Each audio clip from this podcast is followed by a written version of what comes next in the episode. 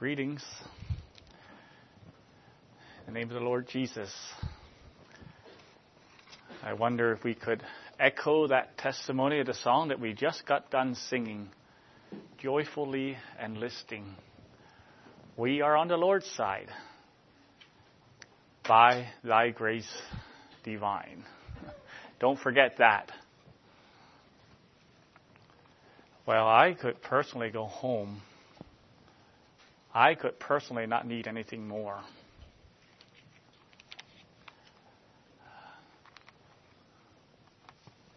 But, um, well, maybe we do need something more.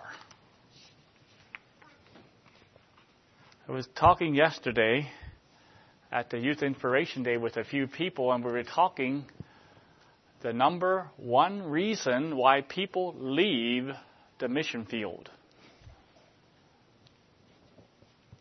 And uh, we heard this morning that the mission field is not just there, it's everywhere. Any, so maybe we could even change it. Number one reason why people leave an organization, a group, a ministry. And what do you think might be the number one reason? I'm sure it varies some, but what is one of the reasons on top? And we, we actually um, looked at some examples of ministry, and we looked at exactly some of the men looked at their own experience, and they said, yes, it's probably number one. So maybe as we are encouraged in ministry, maybe we could see one of the reasons why people leave ministries. So maybe we do need to stay here a little longer for that. Why don't we just take a word, take a time here, and pray again for this message? Let's pray. Our Father, we are so grateful to you that somebody, somewhere, ministered in our lives. And here we are, Lord, the recipient of your grace, but it was also the doing of someone's work. Lord, I pray you would take the messages that we have heard so far this morning Allow that to work in our hearts. And Lord, we also pray that you would teach us how to do that effectively. And maybe, Lord, to avoid some common pitfalls. And Lord, that you would work in our heart, in our character, in our very way we relate, so that, Lord, we can be effective in your kingdom. We pray, Lord, you would do that in our lives this morning. In Jesus' name, amen. What do you think is the number one reason? Anybody want to venture a guess? Maybe I let too much out already. If you're wrong, that's okay. There might be more than one. There is more than one reason. What do you think might be number one? Feeling valued. Okay. Going to missionary, you don't feel valued. Okay. Anything else? Yes. Personnel, personnel conflict. Personnel conflict. That's probably that's the one I'm talking about this morning. Yeah. Mission field, and uh, I'm talking. We're talking some, uh, focusing the, it on Warren this morning. He's going to go on the mission field. Okay and and he's going to have problems with the natives there. I mean, they're not going to like him all the time. They're going to be, uh, well, you might like him at first, but after a while, they're going to seem maybe. Um, well, I don't know. I, I know that Rick Hess had this list one time of the stages that a missionary goes through. I don't remember what it was, but it's so interesting. At first, you're enthralled by the culture, and then you switch the whole thing completely around, and you are just can't stand it. And then eventually you get to some equilibrium where actually you see some good things in their culture after all. That might happen. I don't know if that'll happen in a year's time or not. But so you do have problems with the natives. You do have problems with with the uh, environment that you're in, and many things like that. But problems. One of the number one problems in mission field is the relationship between the missionaries. difficulty in getting along with each other, maybe not feeling valued. Definitely, I definitely one of them. And missionaries go to the field the way they are.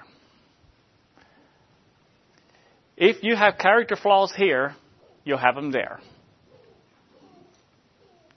If you have phobias here, you'll have them there. If you have insecurities here, you'll have them there. And so there you go.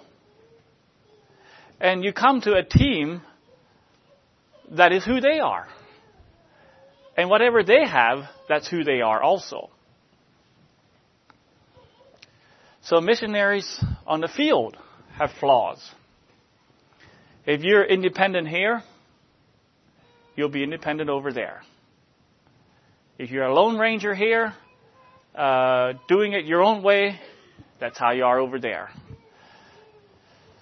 In the church setting where I came from, um, I don't know how widespread it is, but I've heard this thought pretty strongly sometimes that when uh, the, the, when a, a minister gets ordained, it goes through a lot process, and when um, when you go through that process of becoming ordained as a minister, somehow that experience has such an effect on you that it really changes you. Well, I like to suggest it may not, it doesn't really change you a lot in the long term. Because who you were before is who you were after. Uh, in fact, it would be nice, it would be really nice. What do you think, Warren? Uh, so it's experience of going from here, having a call put on you, that'll change you. Now you're a super spiritual person. You go over there and you just, eh, it's, it'll go. But God doesn't work that way. The shortcuts, that seems like a, that would be a good shortcut, but God doesn't work that way. Like we heard yesterday, those of you were, they're there, the youth especially, that God does a pruning process. John mentioned that, how God prunes us so that we may be more fruitful. So, but we're all in the mission field, so this message can be for all of us. It, it's it's a little more pertinent when you're in the mission field because when you're here, let's let's take it in the congregation. Let's imagine there's somebody in the congregation you don't really click with. You, you can come in the morning, you can greet them, you can say hi to them, and then you go with your group of friends. But you, you don't click with this person. In fact, they sort of rub you wrong. They sort of, they're sort of annoying. Their, their ideas or their mannerism or whatever it is, is, you don't like it. And that's okay. You can get to people you like and you can just bypass them. And maybe nobody knows it but you. But in the mission field, you can't do that. You're there, and if someone's on there that rubs you wrong, that is sort of strange, you're going to have to deal with it. And especially the people, the kind of people who go on the mission field usually are the more dynamic people. They're, they're more leaders. Uh, they might feel a calling on their life. And so they are maybe stronger and bolder. And those kind of people clash quicker.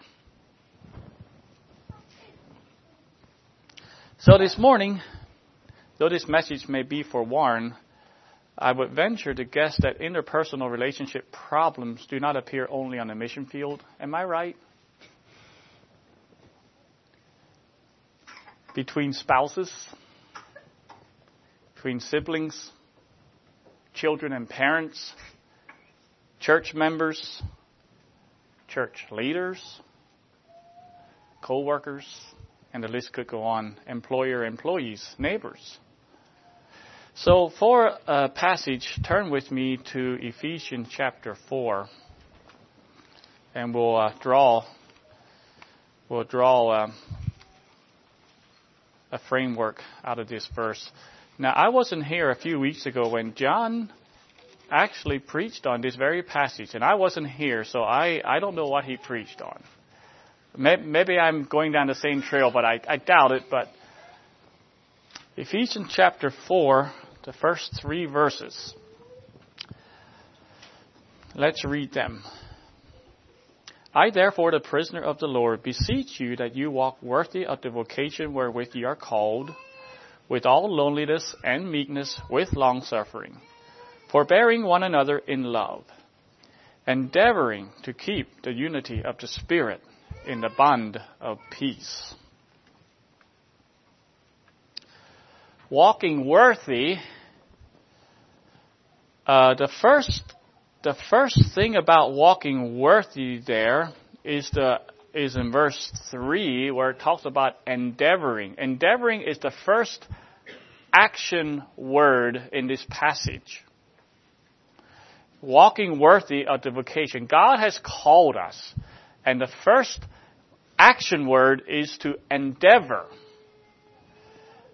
Endeavor to keep the unity of the Spirit in the bond of peace.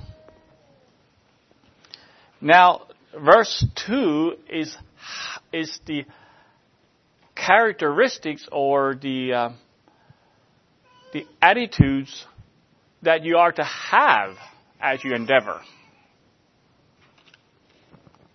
And so this morning, I'm not going to talk about the endeavoring. I'm going to talk about the characteristics or the attitudes that we are to have called of God to be in a group, in a mission field, in a church setting, in a home setting, wherever you are, the attitudes we are to have to, uh, to, to endeavor to keep that unity.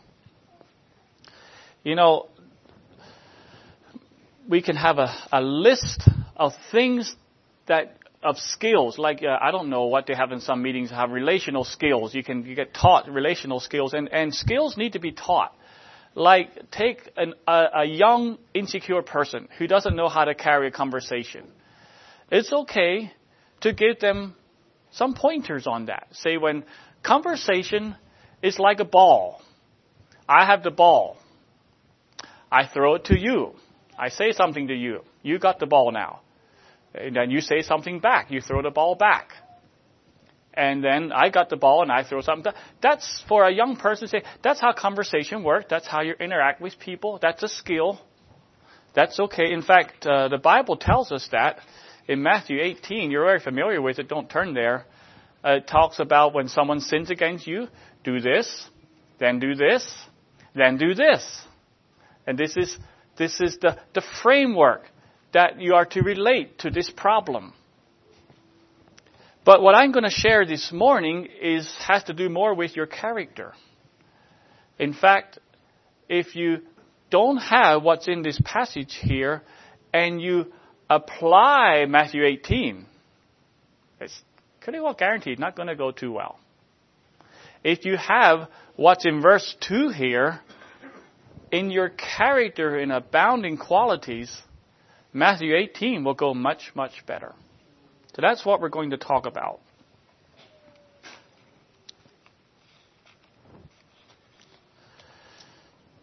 The appeal given by Paul to walk worthy of the calling is to walk worthy of the calling we as Christians have received. And it goes back to the first three chapters of Ephesians. God is so good. He is so great. He has such a great salvation. He has a wonderful plan for your life walked this way. What does walking worthy look like?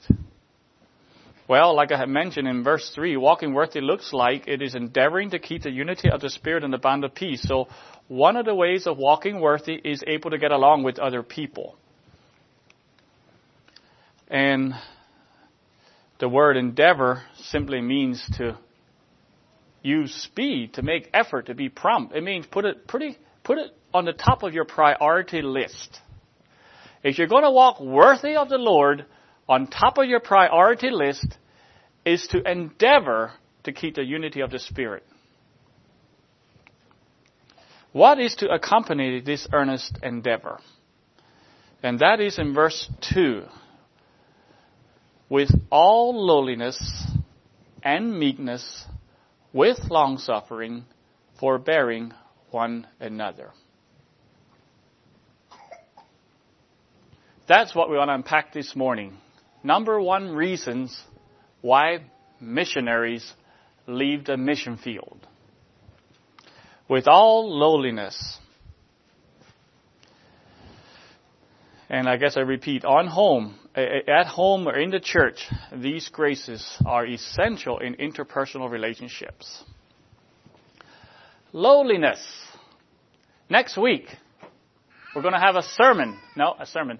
A seminar all weekend on lowliness. How many people would come? That great character of lowliness. Who wants to be lowly here? Better think about it before you put your hand up. Who wants to be lowly here? Humility is a common word, and I know we all want humility. I know we do. We might not always embrace what it entails, but we do want it. I, I know you want it. Humility is the common modern word for these characteristics.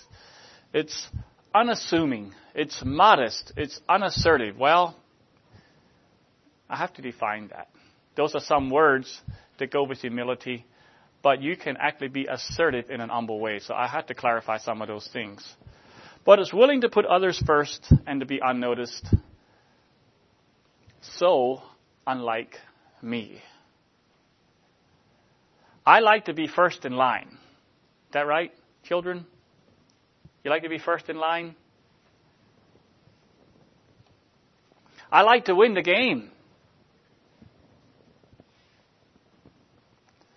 I like to be the center of attention. At a conversation, a group, and I'm the middle.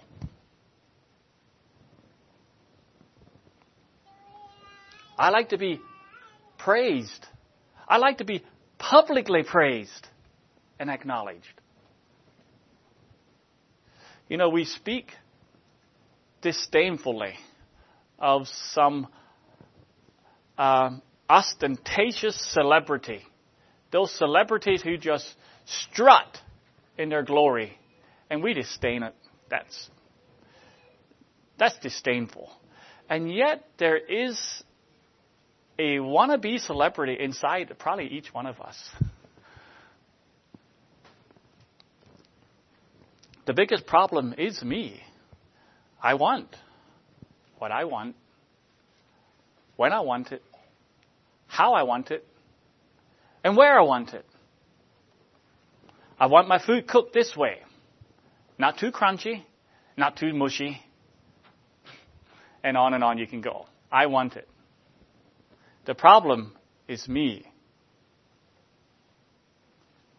I don't deserve that or I deserve it. I'm entitled to it. Entitlement, talk about entitlements lately. Well, is that a little bit overstated? Maybe that's not you. Maybe it's a little bit overstated. Okay. I don't, I'm not quite that bold with that. And yet, there might be more of that inside of me and inside of you than you realize. Uh, Dr. Harry Ironside was a preacher, a famous, world famous preacher. One time, at one point in his life, he was convicted that he was convicted that his lack of humility. So uh, one of his friends suggested that he put on one of those sandwich signs with scripture verses. You put a sign over you, a sign in the front and a sign in the back. It's a sandwich board. And that he put that on and that he walks through town shouting the verses to everybody he meets that he has on there and he goes to and he's a he's a he's a he's a world known preacher. He's a doctor, you know, doctor as far as seminary and so on. Professor. Going through the street, shouting these scripture verses to all. Boy, that that'll take care of me. And he did that. And he came back after he took the board off. He said, Boy, I bet there's no one else in town who would do that.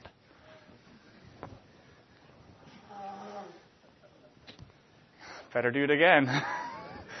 what I meant is, maybe we're not so bold, but humility how humble are you? And when God says that you endeavor to keep the unity of the Spirit, and you need to do it with all lowliness, all humility.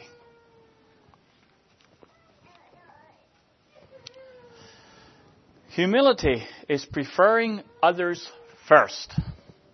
Philippians 2 3 In lowliness of mind, let each esteem other better than themselves. In lowliness of mind, that's the humility we're talking about. It's not expecting better treatment than Jesus got. Humility is recognizing that you might be wrong. It is the recognition that the gifts and abilities that you have are gifts that were given to you and you are to use them to reflect God and not yourself and to help others. An humble person realizes that life is not about them. Someone can hurt them. Someone can ignore them. And they don't feel the need to get even. They can handle that. An humble person can handle that. That doesn't say an humble person likes to get hurt. No one likes to get hurt. Of course not. But an humble person doesn't need retribution when that happens. Some practical steps in humility. I have a list here. And uh, if you want to make a list, I'll give it to you. You can write it down. If you want to take notes, I'll try to go slow enough and just write the first part down that I say, then I'll have a little explanation with each one. Practical steps towards humility. Admit that you're not the best at everything. You're not the best at everything. Or maybe not at anything. Your window of perspective and window of experience is very small. Others have their experience and you don't have that you don't have and you need to listen to them. Humility is doing that. Number two is to recognize your own faults. Recognize your own faults. We judge others because it's easier than judging ourselves. Number three, an humble person be grateful for what you have. Have a thankful heart. If you look in Romans chapter 1, and it talks about those people who were not thankful, and pride was exactly with exactly with that. Be grateful what you have. An humble person is a grateful person. Number four, don't be afraid to make mistakes. Part of being humble is understand that you will make mistakes and so will others. Number five, I don't know which number we're here. When you make mistakes, admit to them. I know at, work there's a, we have a policy that whenever you have any kind of incident with the equipment on your truck, any kind of incident at all, you are to report it. I know already just, just a scrape. Do I really need to report that? I'd rather not. I'd rather not admit that I did this. And it's so small. Do I really need to do that? When you make mistakes, admit to them. Next is avoid bragging. If you're so great, then other people will eventually recognize your efforts. And they will praise you for it. Don't you praise them. Another one, don't take all the credit. When you do something well, recognize there were others who helped you. There were others. It was not just you. Maybe it was also God. Appreciate the talents and qualities of others. Others. Appreciate them. Appreciate is a heart attitude. It's not something you do, it's something you have. Stop comparing yourself to others. It is nearly impossible to be humble when you're striving to be the best or trying to be better than others. Don't be afraid to defer to others' judgment. Don't be afraid to have others speak into your life, in other words. It is easy to acknowledge that you make mistakes and that you're not always right. It's somewhat more difficult, however, to acknowledge that in many cases, other people, even people who disagree with you, might be right. And you might be wrong.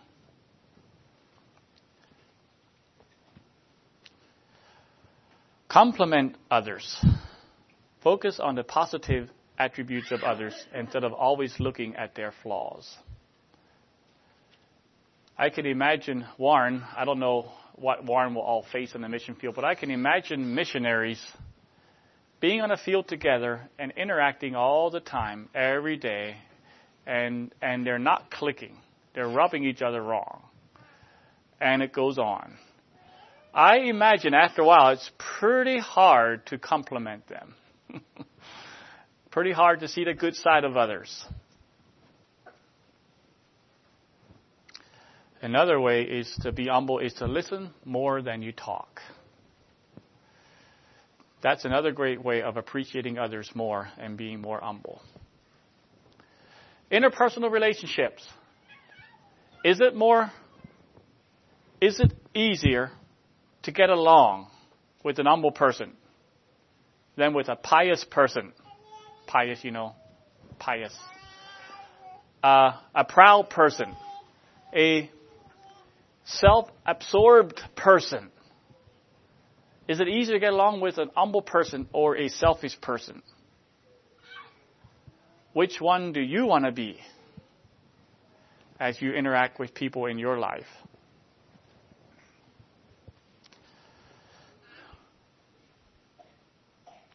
All of us possess no if all of us would possess in abounding proportions that list that I named off and the reality of humility, I would dare say we probably get along quite well with each other. And you could go back down your list that you wrote down.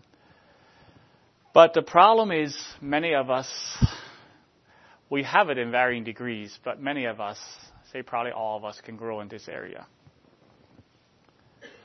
Like our Lord Jesus, let us walk with him with all lowliness and meekness. Okay, next quality here that we have is meekness. What is meekness?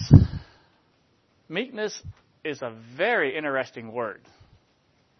I, meekness is the willingness to be governed a submissive attitude towards authority and towards circumstances. Both. William Booth said, The greatness of a man's power is the measure of his surrender. And meekness is surrender. It is actually uh, a good word to describe meekness actually is gentleness. It is power under control. I guess as I was looking for an illustration to describe it, the best one I could find, and I've heard it before, is the difference between a wild horse and a tame horse. Horse is a powerful animal, and you have a wild horse that's running free, and it is a powerful horse. But then you take a horse, you take that horse and you actually train the horse. And that power gets under subjection so that a person has control of that power and that power is then channeled in a meaningful direction. One is unpredictable and unharnessed and undirected. The other is controlled and ordered and useful. Meekness is not weakness, it is strength under control. You know, our Lord Jesus exhibited these. I was just thinking of the power that our Lord Jesus had. And there was a time when they were, when Jesus and his disciples were headed for Jerusalem, and this, this Samaritan village would not accept them. Now this, this is, this was rude. Now, I don't know exactly what was going on in the culture, but the fact is, it was very inconvenient. And you, you, you come to a, you come to an area and you're tired and you're hungry and it's getting dark maybe and, and they have room, but they reject you. You can't do it. We won't take you. And Jesus had power. And the disciples said, Hey, let's use that power. Why don't you call fire down from heaven and just take care of him? You got the power. Do it. And the Lord Jesus said, No. That's not the Spirit. His power was under control. But we men, I don't know, ladies too, we're goal oriented. We're passionate. We want to get things done. And my motto in life is get her done. We have zeal. We have purpose. Good. Channel that zeal. Channel that purpose. Bring it under control and use it. That's what meekness is. That passion and zeal wildly is going to destroy rather than bring things together. Imagine with me a zealous missionary or a zealous father or a mother or a zealous church leader or a zealous church member that has the zeal but doesn't have it under control, what for relationship issues might occur a story that I came up with. I don't know if it's an anonymous story, but this man said, when I was working in a dairy farm construction, construction, our crew was putting up a uh, comfort stall barn for an Amish family in Indiana. There were children all over the place, from the upper teens to little toddlers. These Amish farm with horses, big Belgian horses those big workhorses. One of the Amish children was five year old Levi. Levi was five years old. He could walk right underneath the belly of the horses without his head touching the belly. Horses were big. He was little. He could walk right underneath. One day, a team of Belgians was standing in the barnyard strapped to a hitching bar on the ground behind, lying on the ground behind them. That bar could be hitched to a wagon or other equipment to be pulled by the team. Levi's father told him, Levi, that his brothers out in the field need the horses. So this little five year old boy grabbed a hold of the reins, stepped on the running gear, that's what we call it, and drove those horses out to his brothers. That's a picture of power under control, a meekness. We like to be powerful, be powerful, but God wants us to show real power by our gentleness and control. Meekness is an attitude or quality of heart whereby a person willingly accepts and submits without resistance to the will and the desires of someone else. The meek person is not self willed, not continually concerned with self, his own ways, his own ideas, or wishes. He is willing and he's able to put himself in second place and to submit himself to achieve what is good for others. This is a sign not a weakness of character, as some may think, but of strength it requires great self control to submit to others. And how well I know that. The greatest preacher of all time the Lord Jesus Christ said, Blessed are the meek, for they will inherit the earth. So contrary to the way we think. Blessed are the strong, for they'll get control of the earth. You be meek, and it'll be given to you. That's what Jesus says. He also described himself in this way Come unto me, all ye that labor and are heavy laden, and I will give you rest. Come and learn of me, for I am meek and lowly in heart, and you shall find rest for your soul. I wonder how many of us would find rest in their souls and in their relationships if they would be meek and lowly.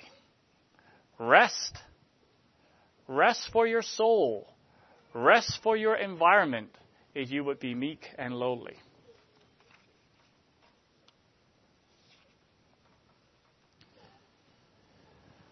The Greek word for meek means to be gentle, to be strong, very strong, but to be humble and tender. It is a man or a woman with all the emotions and the ability to take and conquer, but is able to control himself in all his ways. It is a state of being disciplined.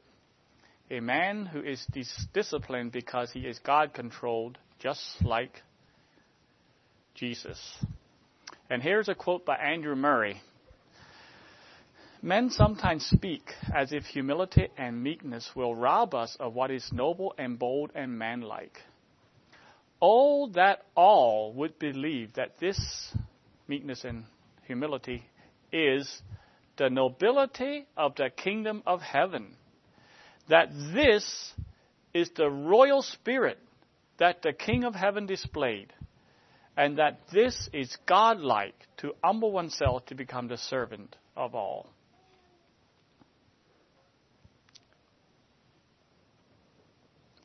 So, because of the importance of this quality, we're going to make a standard in this church.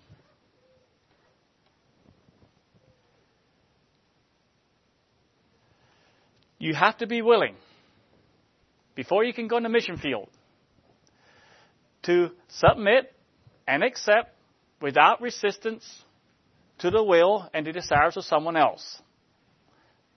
You can't go in the mission field until you exhibit that clearly. But since this is so essential in personal relationships, the ability to submit and to be a servant and to be humble, we're going to make another standard. You can't, since it's so important that a father has it, you can't get married till you have it. Until you exhibit it in abundance.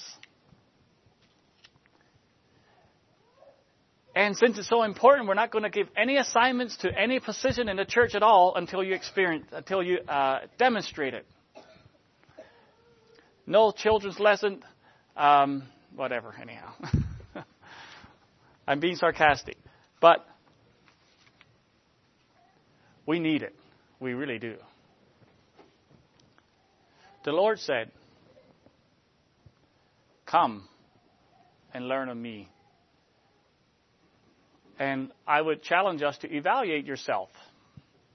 But actually, I would challenge you to ask a few people close to you and ask them, do I exhibit these graces of humility and meekness? Am I meek? Us fathers, are we meek, controlled, disciplined? Ask your wife, ask your children. Power under control, willing to defer to others. Okay, lowliness and meekness. I think that would be enough to keep you going on the mission field. But there's more. With long suffering. What does long suffering have to do with all of this? Well, if you and I truly want to be like Jesus, if we're truly lowly and meek, we will experience certain things. Long suffering, the word doesn't directly mean suffering directly. It means more the idea of patience or endurance. But if patience is hard for you, it might mean suffering. If if you're all out in the van, ready to go to church, and there's still somebody in the house, and you're waiting for them, and you're blowing the horn, and you're waiting, it's time to go, and if patience is hard for you, maybe that actually causes you suffering. But long suffering is the idea of keeping on going, having endurance. You know, many of us can actually put on lowliness and meekness for a while. But the way is actually longer than you think it is. And finally, that thing that you put on runs out, wears out. If it's not inside of you, if it's not a part of your character, eventually it'll run out. And this is where you need long suffering or you need patience. I'm thinking of the walk. I think it was you, John, where you walked across that valley one time. Was that you? And um, a few others on the team, and you thought it was this far, and it was a. You almost didn't make it, right?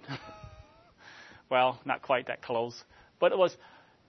It was grueling. I imagine. I can't imagine what like no water, hot sun, dusty desert, and every time you meet somebody, said another 15 minutes or whatever and they go another two hours, another 15 minutes, you say, eh, whatever it was. I don't know the details.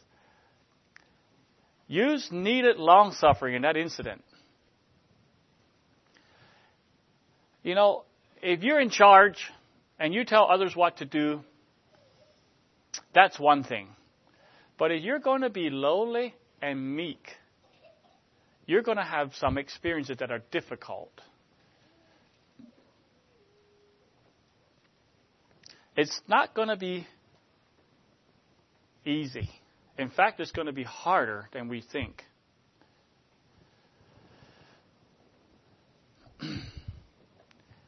um, I just think one of the best Bible characters that exhibited patience is Joseph. I know it talks about the patience of Job. Job lost everything and he endured. I know that. But think with me with Joseph. Sold by his brothers went into sold as a slave, went into Egypt, went on the auction block, was sold, and as a slave, he was faithful.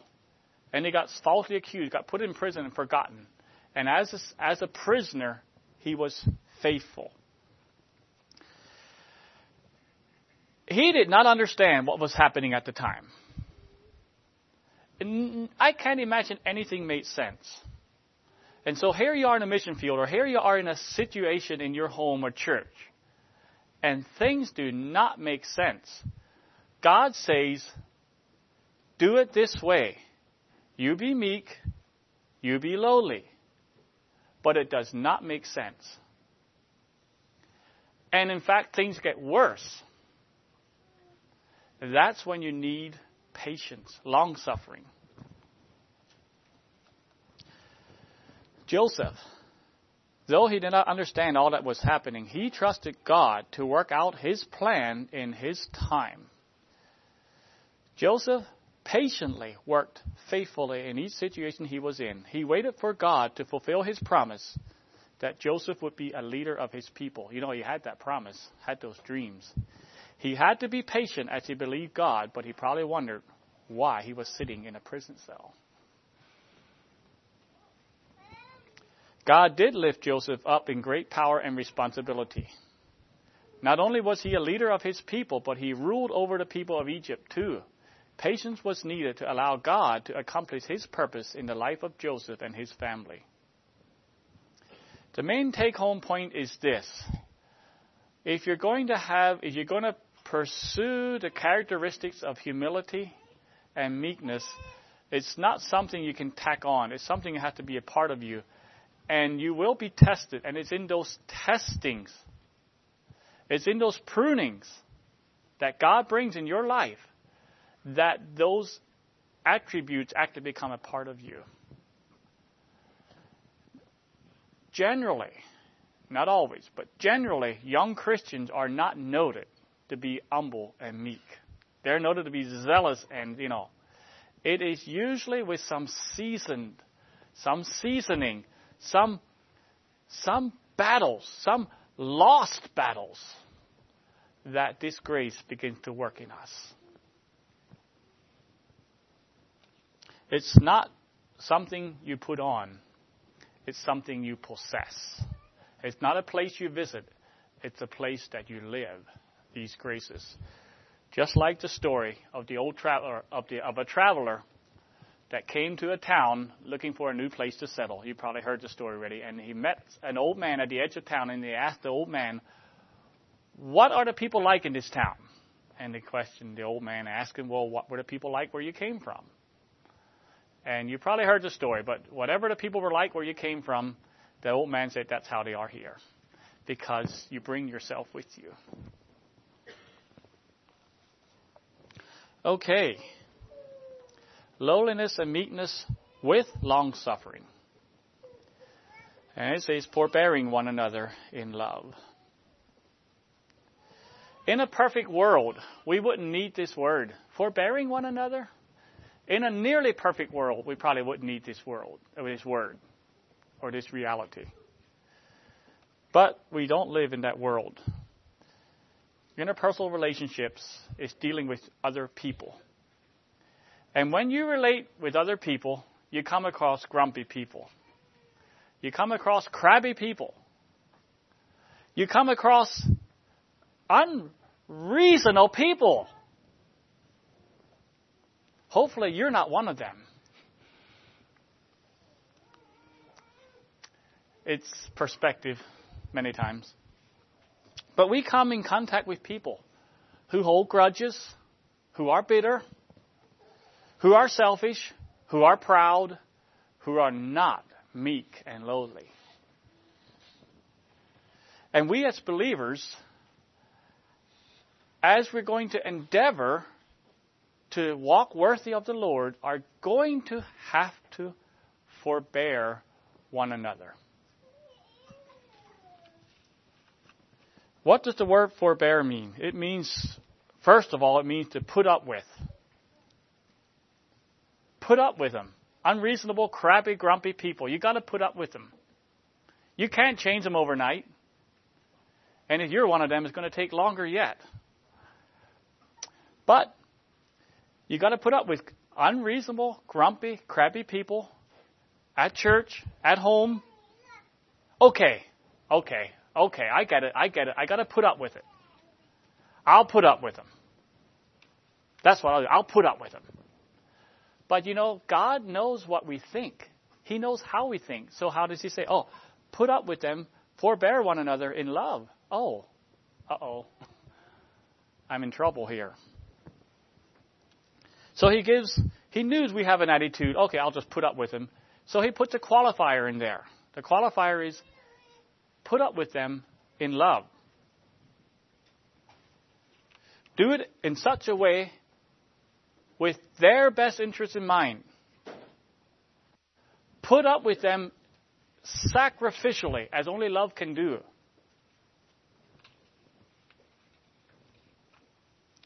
What does love do? Love gives. Love sacrifices. Love cares. Love does not think evil. And you can go to 1 Corinthians 13 and so on. Hopes for the best. Our Lord Jesus was like that. You know, back when he was uh, up in the mountain transfiguration and that wonderful mountaintop experience, um, when he came down, his disciples came to him and they had this, this boy that was demonic, and the disciples couldn't cast him out. And Jesus answered and said, O faithless and perverse generation, how long shall I be with you and suffer you? Bring thy son hither. Suffer, suffer you. Jesus uh, forbeared with the disciples, and he did it faithfully. Jesus put up with the disciples. I would dare say that the Lord Jesus has put up a lot with you also and with me. The Lord Jesus has a lot of forbearance. And he calls us to do the same thing with each other. Lovingly, graciously, it means we forgive. In fact, I think when Peter came to Jesus and said, How often should I forgive my brother when he sins against me? Seven times? That Jesus that Peter did not have a forbearing heart of love. And Jesus gave him the example of forbearance with love is 70 times 7. That's forbearance, forgiveness with love. But he left the cupboard door open again. Or he left the toothpaste cap off again. Your sister burned the beans again, and we got to eat it.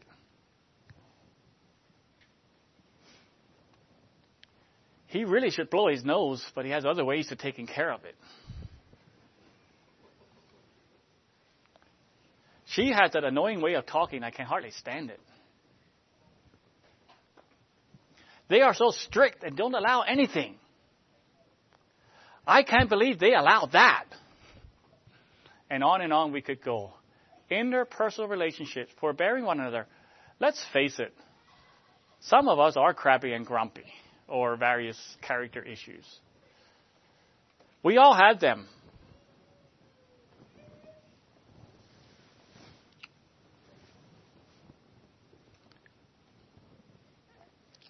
interpersonal relationships. God actually told us how to get along well with one another. He did. It's actually not complicated, but I guarantee you it's not easy. Zig Ziglar said this 15% of the reason people get a job, keep that job, and move ahead in that job is determined by their technical skills and knowledge, regardless of their profession. What about the other 85%?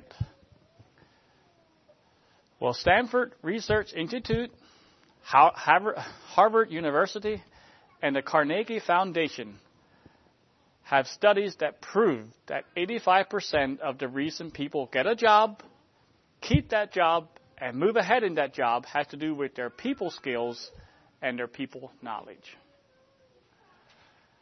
And I would dare say that we can we just put in a different context. We can go in a mission field. We can have a church with truth. We can have a home with a, a vision of how to raise a godly family. Uh, we can have a, a, a, a work site or a job where you have things in order. But most, the predominant issue of whether it's successful or not is going to be whether the relationships get well, go well in that organization, whether it's a mission field, whether it's a church, or anything else. Someone said, I may not have much money, but I am filthy rich in relationships. The person who said this had his priorities in order because he understood the true value of things on earth. I therefore, as the prisoner of the Lord, beseech you that you would walk worthy of the vocation wherewith you are called, with all lowliness and meekness, with longsuffering, forbearing one another in love endeavoring to keep the unity of the Spirit in the bond of peace. Brother Warren, as you go, may God bless you with these graces, and may God bless each one of us with these graces as we interact with one another. May God bless you.